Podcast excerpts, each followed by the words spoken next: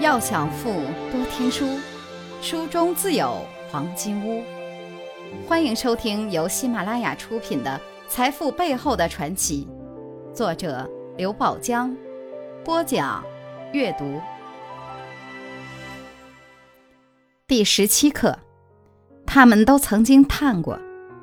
第一节，这里的黑皮怎么比原产地还便宜？环游世界是很多年轻人的梦想。二零零三年，英国男孩戴维·史密斯刚刚大学毕业，便踏上了自己的梦之旅。两年后，戴维辗转来到中国上海，在这座美丽的东方城市，他发现了一个奇怪的现象：在上海，健力士黑皮的售价非常便宜，不仅比美国、日本等发达国家便宜。而且比健力士黑皮的原产地英国还便宜，这着实令人难以理解。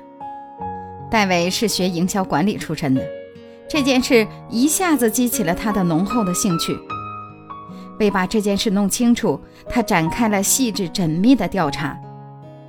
三个月后，事情总算水落石出，并不是中国商人精于算计。也不是发往中国的健力士黑皮出厂价格更低，关键在于运输费用。也就是说，健力士黑皮从爱尔兰运到上海比运到伦敦的费用更低。表面上来看，上海比伦敦不知要遥远多少倍，这绝无可能。但实际上，拜中国成为世界工厂所赐。近年来，每一天都有大批装满集装箱的中国远洋货轮驶向世界各地，而当这些货轮返航时，一半左右都是空舱。所以，委托这些游轮运货到中国，运费往往十分低廉。想到这儿，仿佛有一道灵光从戴维的脑中闪过，他忽然意识到自己已经看见了一座巨大的金山。第二天，他便终止了自己的环球旅行。一个月后，他同中国远洋集团签订了运输协议。三个月后，一大批产自欧洲各国的知名日用百货被运到了上海。然后，戴维开始有计划的营销。